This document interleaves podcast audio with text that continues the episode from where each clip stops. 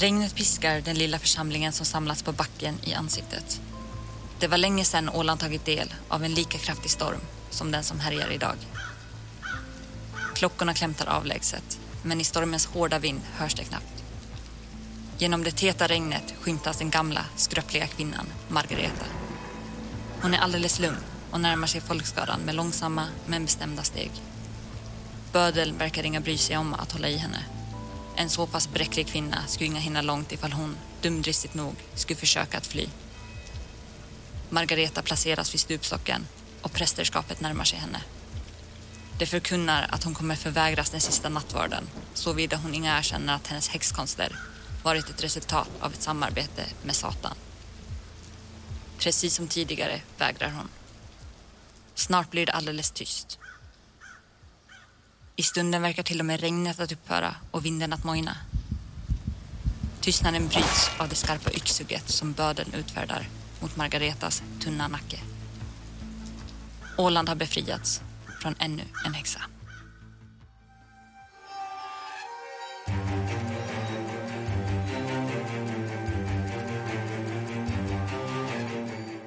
Du lyssnar på Hissapodden med Anna Öhman.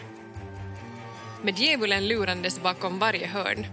Häxprocessen på Åland under senare sextonhundratal.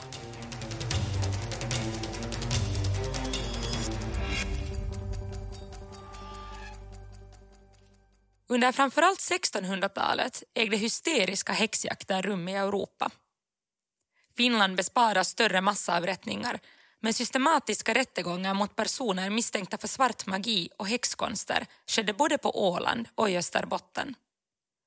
I det här avsnittet av Hissapodden tittar vi närmare på häxprocessen som ägde rum på Åland under sextonhundrasextio- och sextonhundrasjuttiotalet.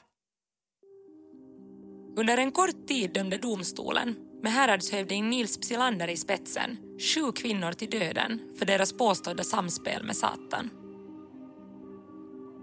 Under medeltiden hörde snackisar om demoner och häxor till vanligheterna. Häxor, vidskepligheter, trollkonster och olika typer av djävulsföreställningar var en del av folktron. För det vanliga dödliga gällde det att inte komma i häxornas väg. För det som gjorde det var sannolikheten stor att det i ett senare skede av livet drabbades av stor olycka. Under nya tiden förändrades synen på häxor och deras förmågor. Häxan var inte längre endast en utövare av svart magi, utan som nyhet dessutom i pakt med djävulen. Häxhysterin spred sig i Europa och i de europeiska kolonierna i Nordamerika. Häxorna var för det mesta kvinnor, men varken män eller pojkar besparades i jakten på dessa satans bundsförvanter. Häxorna anklagades för att ta del av nattliga sammankomster, häxsabbat, som ofta ägde rum uppe på berg. Hit tog det sig genom att flyga på kvastar, djur eller andra lämpliga förtrollade färdmedel. Du har säkert hört talas om Blåkulla, Finlands och Sveriges häxors mest populära samlingsplats. Under sabbaten tog häxorna del av demoniskt sex och dans. De samlades kring bångnande middagsbord och smörjde kråset. Det skvallrades om att till och med djävulen i egen hög person besökte de här tillställningarna. Berättelser om kidnappade barn och satanistiska ritualer florerade och rädslan för häxor var stor bland folket. I slutet av fjortonhundratalet utfärdade påven Innocentius den tredje en kungörelse i vilken han gav den katolska kyrkans välsignelse till att bränna häxor. En kort tid därefter utkom boken Malleus Maleficarum, Häxhammaren. Bokens budskap om häxor som satans bundsförvanter spred sig bland den bildade delen av framförallt kontinentala Europas befolkning. Boken tipsade bland annat om hur du kände igen en häxa. Ett kännetecken var till exempel ett häxmärke på den misstänkta personens kropp. Författare till boken åberopade dödsstraff utmätt av det världsliga rättsväsendet som det enda rätta straffet för häxerier. Häxhammaren blev populär bland de bildade och de högre samhällsskikten, med andra ord bland de som kunde läsa på den här tiden. Det påverkade i sin tur bland annat prästerskapets och rättsväsendets syn på häxeri.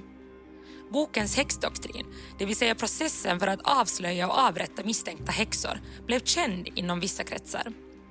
I Norden vann denna doktrin aldrig någon större publik. Men det fanns dock åtminstone en person som blev särdeles förtjust i häxhammarens budskap. Ålands häradshövding Nils Psilander. Jomala, Åland, november sextonhundrasextiofem.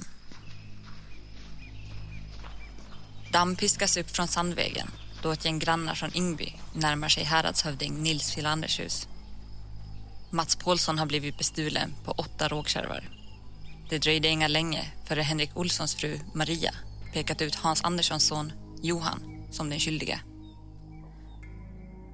En anfådd och upprörd Hans står nu i Psilanders farstu och kräver att Maria framför häradshövdingen ska framföra bevis för sin oskäliga anklagelse.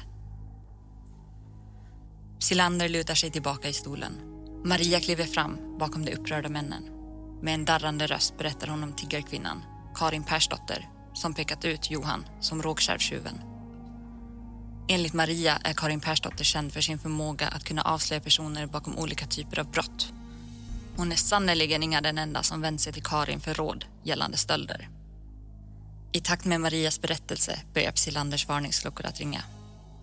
En kvinna som med hjälp av spådom ser saker andra inga kan se låter skrämmande likt de häxor han studerat på universitetet i Dorpat. Här kan inga tid ödslas. Redan följande dag inledde Psilander långrandiga förhör med spågumman Karin. Det dröjer inga länge förrän en ödmjuk Karin erkänner att det Maria berättat verkligen stämmer. För Psilander berättar hon om sin sjukdom och om att hon redan som barn haft syner och kunnat spå. Ju längre Psilander lyssnar på Karin och hennes övernaturliga förmågor, desto mer övertygad blir han om att kvinnan som sitter framför honom de facto är i öppet förbund med Satan själv. Inga skulle väl hon annars veta eller kunna saker som dessa. Karin själv insisterar på att det är hennes sjukdom som orsakar dessa syner. Psilander övertygar henne om att han och de andra i rätten också tror att synerna härstammar från sjukdomen, endast för att få henne att berätta mer.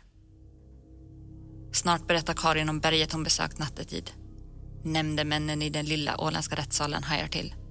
Detta låter sannoliken som ett besök till helvetet själv. Det finns inga någon annan förklaring än häxsabbat till att besöka berg nattetid. Rätten försäkras om att den av livet tilltyglade kvinnan som står framför dem verkligen står i förbund med djävulen. Karin försöker ändra sin historia. Nu menar hon att hon inga självmant besökt häxsabbaten, utan blivit medtvingad av en annan åländsk häxa. Tillsammans hade besökt berget ett flertal gånger. Karin berättar vidare om en stor man som under ett besök till henne bitit henne i bröstet. Vid en kroppsvisitation hittas tandmärken på hennes bröst. Ett tydligt häxmärke inpräntat i huden av Satan, utbrister rätten. Bevisen är klara. Nils Psilander svingar sin klubba och dömer Karin Persdotter till döden för häxkonster och för att ha ingått djävulsförbund. Karin Persdotters dödsdom, som utfärdades sextonhundrasextiosex, var startskottet till häxförföljelserna på Åland, som idag betraktas som Finlands enda enhetliga häxprocess. Under de kommande fyra åren skulle ytterligare sju kvinnor dömas till döden för brottet att vara häxa. Så sent som sextonhundrasjuttioåtta förhördes ännu en kvinna för att ha verkat i samråd med djävulen. Vid den här tiden var Finland en del av det svenska riket. I jämförelse med andra västeuropeiska länder anlände häxförföljelserna till Sverige förhållandevis sent och nådde sin kulmen först under senare delen av sextonhundratalet. Sveriges avlägsna geografiska läge verkar ha spelat roll för den regelrätta förföljelsens sena intåg. Häxors besök till Blåkulla talar man om redan på femtonhundratalet. Sverige var vid tiden ett mäktigt land med ett rättsväsende som hörde till Europas mest utvecklade. Under ledorden sanning och rättvisa avrättades ändå över trehundra misstänkta häxor på bara åtta år, framförallt på sextonhundrasjuttiotalet.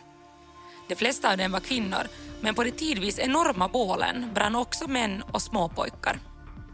Kyrkans fördömande syn på häxkonster hade en stor inverkan på de svenska häxprocessernas intensitet. Det var inte utan kritik häxrättegångarna ägde rum. De kritiska rösterna växte sig allt starkare ju längre och intensivare förföljelserna blev. Alla understödde inte tortyr eller bålbrännerier som metoder. Teologer och kyrkomän framförde oro över att det var själva tron på häxor som djävulens bundsförvanter som de facto var satans verk. Kritikerna ansåg att domarna inte var teologiskt, juridiskt eller moraliskt hållbara. Förföljelserna mattades av och den sista misstänkta häxan i Sverige, en åttioårig kvinna, halshögs sjuttonhundrafyra. Häxförföljelserna nådde aldrig samma mått i det svenska rikets mer avlägsna del Finland. En orsak var att häxhysterin strandade i Finland då häxprocesserna redan kritiserades högljutt. I Finland har sammanlagt omkring tusen personer åtalats för häxerier. Av dem dömdes ett hundratal till döden. Endast på Åland dömde man häxor till döden för deras påstådda pakt med djävulen. På andra orter var det annat som låg till grund för dödsstraffet. Till skillnad från andra europeiska länder var de finska häxorna faktiskt oftast män. Att Finlands enda enhetliga häxprocess tog sig uttryck just på Åland skulle kunna tänkas förklaras med Ålands täta kontakter till Sverige där lynchstämningen regionvis var intensiv. Intressant nog inträffade ändå förföljelserna på Åland i ett tidigare skede än vad det gjorde i Sverige. Redan innan själva häxprocessen var rättegångar för häxkonster inga ovanligheter utan snarare normal praxis med ett par rättegångar per år. Oftast var straff för fängelse eller böter av olika slag. Den här kutymen ändrades med Karin Persdotters dom och hon var den första som dömdes som satans bundsförvant vid sidan om häxerier. Äran för att just Åland stod som arena för regelrätta häxförföljelser kan tillskriva regionens häradshövding Nils Psilander. Som häradshövding fungerade Psilander som domare i den lokala rätten och utdelade domar tillsammans med ett antal nämndemän. Psilander intog sin post år sextonhundrafemtiofem. Sin studietid tillbringade han vid universitetet i Dorpat, dagens Tartu i Estland, där de tyska influenserna var starka. Under studietiden kom Psilander i kontakt med häxdoktrinen som presenterade häxor som satans redskap på jorden. I takt med att häxförföljelserna intensifierades i Europa verkar doktrinen ha blivit en allt större del av Psilanders tankevärld. Åland, sommaren sextonhundrasextiosex. På golvet i de dunkla fängelsehålorna på Kastelholms slott sitter Karin Persdotter, dammig i ansikte och med stripigt hår. Kyrkoherden och den självutnämnda häxexperten Bryniel Kjellenius gör henne sällskap. Under många och långa samtal anger Karin tretton andra kvinnor i bygden som häxor. Under tiden på Kastelholm är det inga bara Kjellenius som uppvaktar Karin i fängelsehålorna. Tvärtom så verkar hela nejden vilja prata med den besynnerliga kvinnan för att få svar på all världens frågor. Karin verkar veta det mesta men är heller inga rädd för att skrämma upp besökarna med domedagsprofetior och spådomar. Snart florerar vilda rykten bland lokalbefolkningen och rädslan för häxor sprids. En vacker sommardag i augusti, då havet ligger blankt och trädens löv sakta rör sig i takt till sommarbrisen, släpar bödeln iväg Karin från fängelsecellen. Vid stupstocken uppe på den lilla backen möter hon sitt öde, då bödelns tunga yxa bryskt kapar av hennes huvud från resten av kroppen. Under Karins tid i fängelse har Psilander inga lägga på latsidan. Tre av kvinnorna som Karin angivit, Maria Nilsdotter, Kirsten Hansdotter och Gertrud Henrikdotter, är bekanta för Psilander sedan tidigare. De har redan tidigare åtalats för utövande av magi, men lyckas slinka undan lagens långa arm i brist på bevis. Att den dömda häxan Karin nu pekat ut dem väger tungt som bevis i Psilanders bok. Den första Psilander tar sig an blir Maria Nilsdotter, som Karin sitt komma flygandes från häxsabbat. Dit ska hon tydligen blivit medlockad av sin egen mor. I förhör vägrar Maria erkänna, trots de tidigare misstankarna om magiska krafter och Karins tydliga utpekande. Psilander, övertygad om att Maria är skyldig, plockar fram tumskruvar för att få henne att erkänna. Att hon hittills varit så pass uthållig i förhören, det måste helt enkelt bero på djävulska krafter. Då skruvarna spänns åt kring Marias späda fingrar, så pass åt benen knakar, börjar bekännelserna rinna ur henne. En sen natt lockade min mor med mig till Blåkulla, där jag deltog i häxsabbat med flera andra kvinnor, Snälla, låt mig vara. Märket på min rygg ni kollade på tidigare, det är ett häxmärke. Aj, jo, jag erkänner. Det uppenbarade sig på min kropp då jag, då jag ingick i förbund med djävulen. Psilander hurrar inombords och en varm känsla sprider sig över hela hans kropp. Bevisen är nu tillräckliga att döma Maria Nilsdotter, denna satans bundsförvant, till döden. Åland har tagit kliv närmare ett samhälle utan häxor. Tumskruvarna som Psilander använde under förhöret var medeltida tortyrredskap som sakta men säkert krossade benen i tår och fingrar. Häradshövdingens tortyrbeslut var ovanligt, också med europeiska mått mätta. Redan då ifrågasattes sanningsgraden i erkännanden som getts under tortyr. Ändå var det flera kvinnor på Åland som snart skulle gå Marias öde till mötes. Under sina förhör anger Maria en kvinna vid namn Lisbeta Skarp. Enligt Maria var Lisbeta en av tvåhundra kvinnor som deltagit i en häxsabbat tillsammans med henne. Lisbetas namn hade dessutom också figurerat under Karins samtal med kyrkoherde Kjellenius. Under tidig höst sextonhundrasextiosex kallas Lisbeta till förhör. Denna gång får Psilander sällskap av Kjellenius redan under förhören. Trots herrarnas ihärdiga försök att under hård mental press få Lisbeta att erkänna, tiger hon som muren. Tystnaden måtte vara djävulens verk, ett skydd av den onde, konstaterar rätten. Tumskruvarna var dessvärre inte i bruk för tillfället för att påskynda processen. Då förhören fortsätter i december stämmer detaljerna i Lisbetas berättelser plötsligt inte överens med det hon tidigare berättat. Hennes beskrivning av hur hon botar folks tandvärk med hjälp av gröt gjord på havskum blir allt mer misstänksam.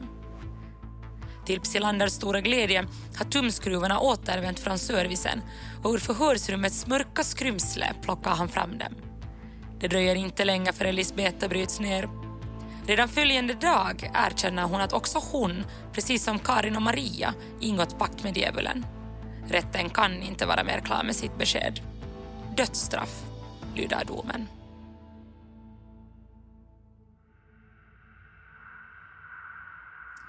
Nu var häxjakten igång på allvar. Åland, denna satanshärjade region, skulle renas.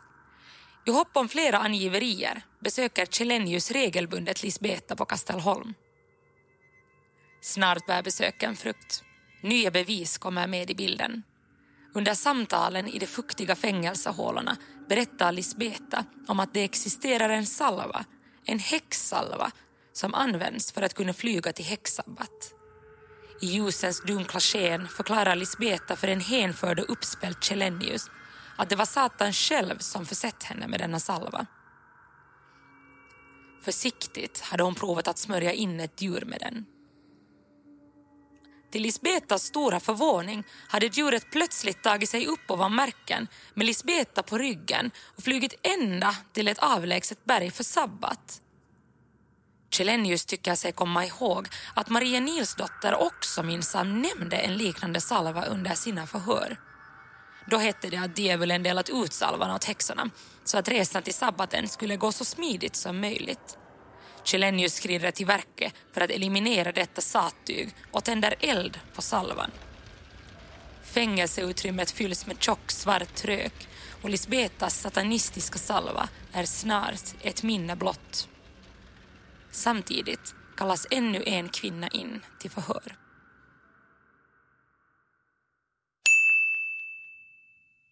Åland, sextonhundrasextiosju.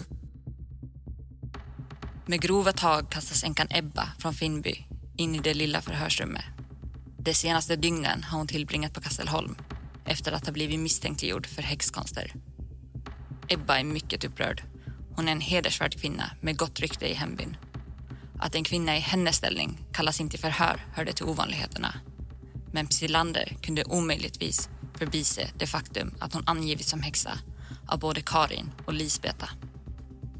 Ebba nekar och det allra grövsta till anklagelserna om besök till Blåkulla, trots att Lisbeta vittnat om att ha sett henne där. Psilander funderar på hur han ska gå vidare, i och med att de redan dömda häxornas anklagelser är det enda bevismaterial han har. som en skänk från ovan nås han av ett meddelande. Det visar sig att Ebba besökt sin granne för att låna eld under tre helgmorgnar, men har aldrig gjort något liknande på en vardag. Klar sak, hon har behövt elden för helgdagar som tillbringats på häxsabbat. Psilander kräver en förklaring av Ebba, en förklaring hon inga lyckas ge. Psilander fortsätter utredningen med att låta genomföra en kroppsundersökning. Snart hittas ett ärr på Ebbas kropp som råkar passa in på beskrivningar av ett häxmärke. Tumskruvarna plockas fram. Ebba skriker allt högre i takt med att skruvarna spänns åt.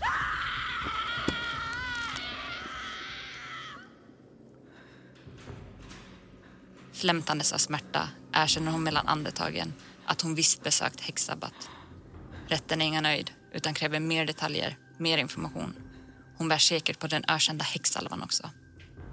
Trots vidare tortyr lyckas det inga få ur henne ett erkännande om salvan. Bevisen anses ändå vara mer än tillräckliga och Ebba döms till döden för djävulsförbund. I väntan på att dödsdomen ska verkställas kastas änkan Ebba tillbaka till Kastelholms fängelsehålor. Precis som tidigare smyger kyrkoherder Kjellenius in hos Ebba i tid och otid för att dra ur henne information om syndiga, djävulsförförda kvinnor. Han får med sig två namn, bekanta sedan tidigare. Kjellenius nöjer sig inga. Han är fortfarande säker på att hon gömt sin häxsalva någonstans. Snart nog dyker salva upp även hos Ebba. Detta efter att Kjellenius under ett samtal hotat att bränna ner Ebbas systers hus ifall hon inga erkänner. Kjellenius drar på smilbanden. Segerns sötma är ljuv.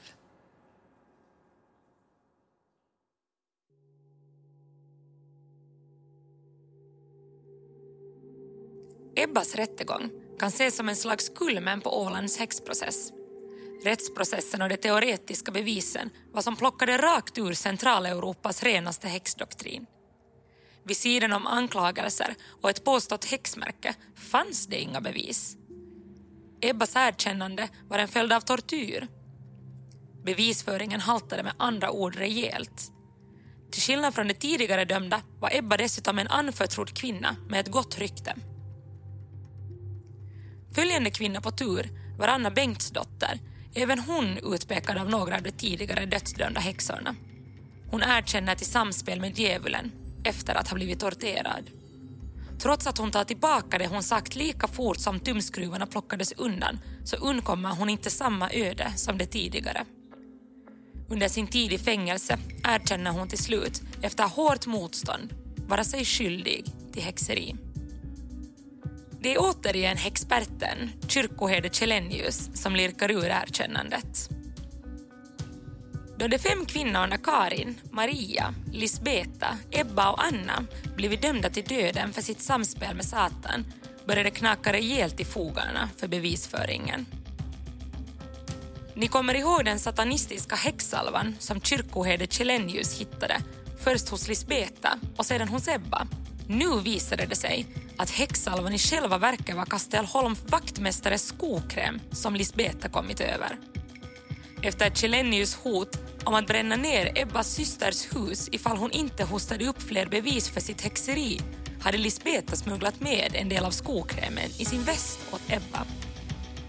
Att häxsalvan visade sig vara skokräm samtidigt som häxorna pratat ihop sig i fängelset och senare erkänt under tortyr skakade om synen på vad som kunde anses vara tillräckliga bevis för att någon ska kunna dömas till döden. Anna Bengtsdotters dom föll under en tid då uppfattningen höll på att förändras, men trots det dömdes hon till döden på lika köra grunder som Ebba innan henne. Häxprocessen på Åland följde en röd tråd. Jakten började då någon angivit en som häxa, gärna så att den sett kvinnan i full färd komma flygandes från sabbat eller kanske rent utav sett henne på plats. Det räckte för att börja leta efter ytterligare tecken som bevis för djävulspakt.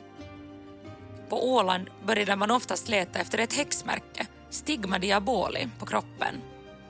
Märke kunde vara lite vad som helst, kanske ett onormalt stort födelsemärke eller ett ärr. Då häxmärke hittades, som det oftast gjorde, gav Psilander och hans gelikar grönt ljus till att plocka fram tumskruvarna och påbörja tortyren. Då räckte det inte länge förrän den misstänkta erkände sig skyldig till olika typer av häxerier och samverkan med djävulen. Straffet för detta var döden. Denna procedur följde den europeiska häxdoktrinen nästan till punkt och pricka. Tortyren var dock undantaget och existerade inte i högre grad runt om i Europa. Det är också ett av de särdrag som gör Ålands häxprocess unik. Efter avrättningen av Anna Bengts dotter lindras tonen mot häxor och så småningom börjar hysterin avtrubbas. Efter den smått pinsamma upptäckten med häxsalvan började rätten förhålla sig mer kritiskt till vilken mängd av bevis som skulle anses vara tillräcklig för dödsdom. sexton sextioåtta döms en sjätte angiven kvinna, Ingeborg Ohlsdotter, till döden för häxkonster. Domen var ändå märkbart försiktigare än tidigare. Ingeborg blir dömd för spådom och för att med hjälp av magi styrt människor in på fel banor och felanvänt Guds namn. Däremot anser rätten att det inte går att bevisa att hon var i direkt förbund med djävulen, trots att de hittat ett till synes känslolöst häxmärke på hennes kropp. Under förhören hade Ingeborg inte reagerat då det stuckit in nålar i märket. Till skillnad från tidigare anser ändå rätten denna gång att utpekandet av häxmärket inte räcker som bevis för en pakt med djävulen. Då Ingeborg ska torteras blir det inte något eftersom hon konstant svimmar. Senare erkänner hon sig vara skyldig till trolldom men nekar alla kontakter till Satan. Efter Ingeborgs dödsdom räcker det två år innan det är dags igen. Då hade det gått fyra år sedan den första häxan Karin Persdotter dömdes till döden. Åland, sexton sjuttio.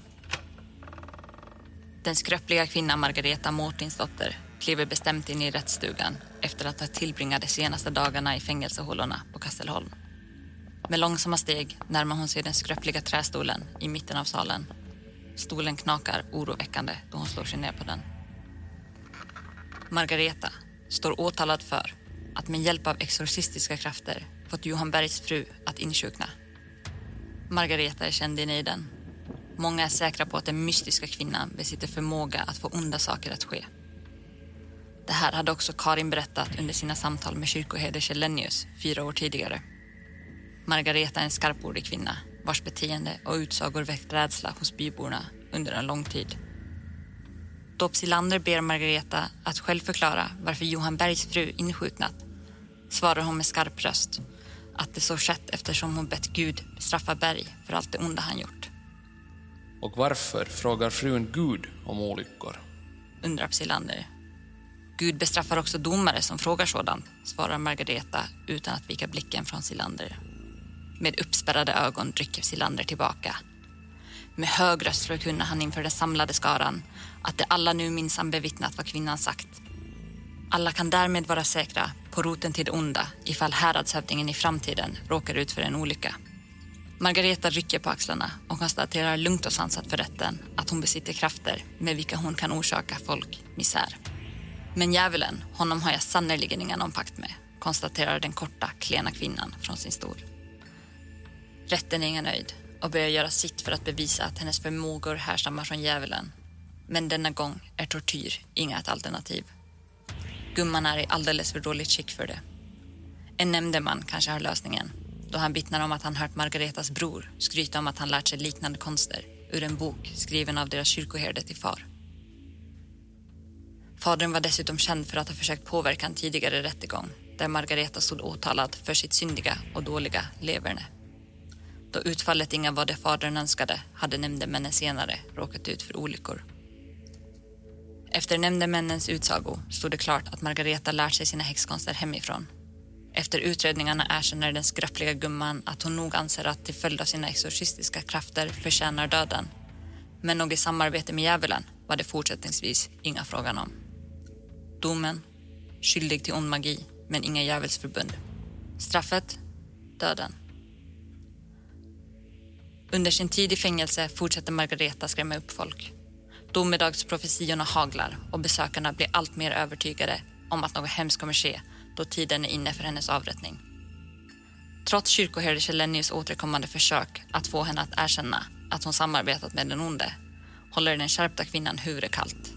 Vid avrättningsplatsen gör prästerskapet ett sista försök att lirka ur ett erkännande.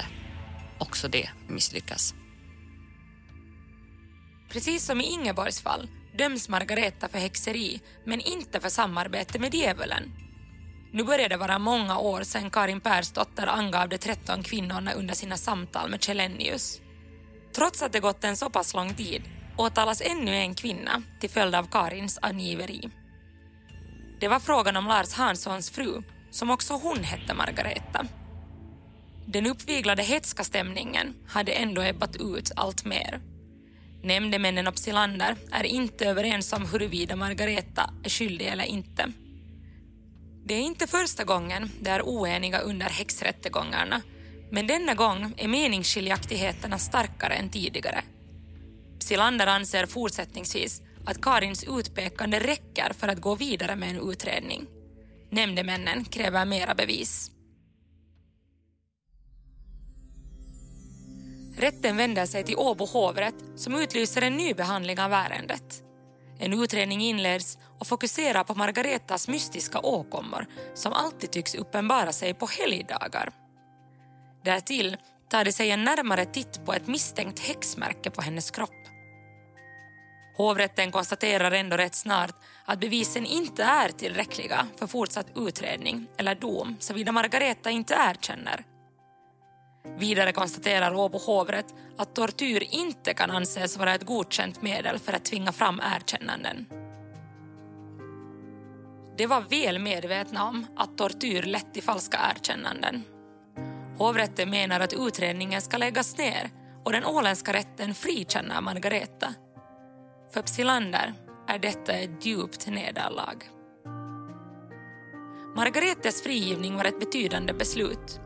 Bara tre år tidigare hade de misstänkta häxorna avrättats på betydligt skörare grunder.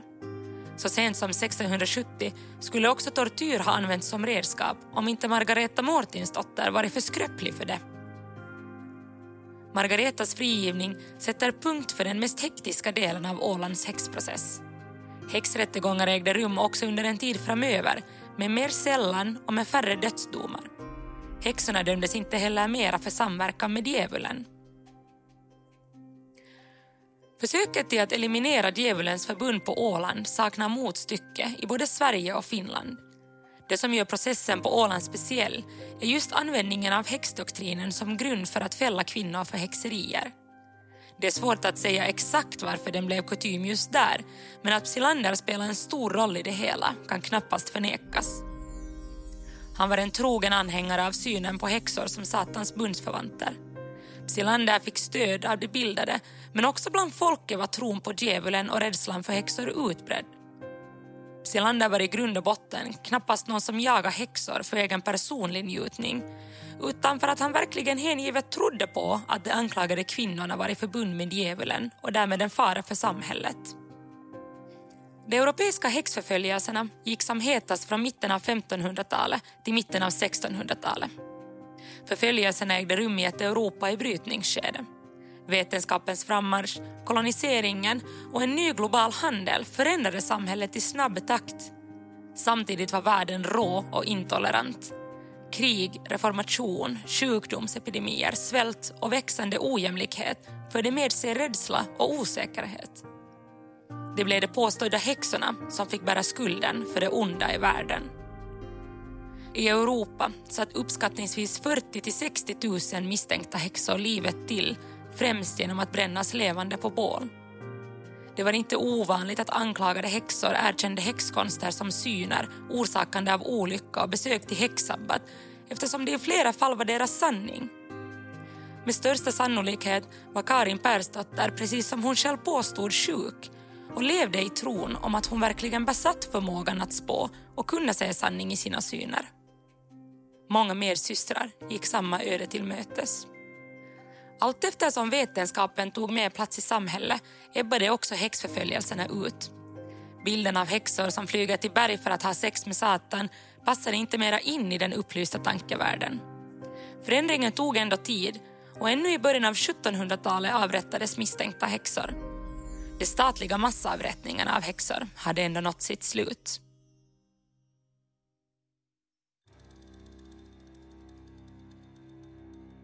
Idag kanske folk ser på häxprocesserna som galenskaper. Hur är det möjligt att folk var så pass grymma? Vid en närmare titt ser dagens värld egentligen inte så mycket annorlunda ut än den på sextonhundratalet. Häxjakten bottnade i vad man trodde var sanning. En sanning som spreds bland befolkningen och skapade rädsla.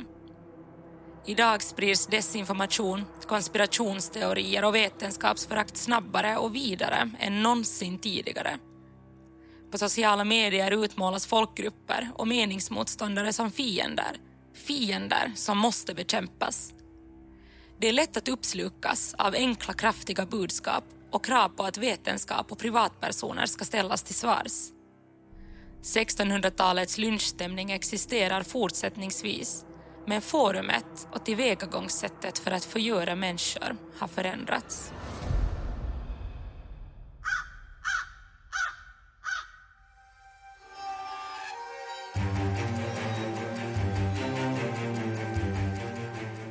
Du har lyssnat på Hissapodden med Anna Öhman. Inspelad av Tobias Jansson och producerad av Freja Lindemann.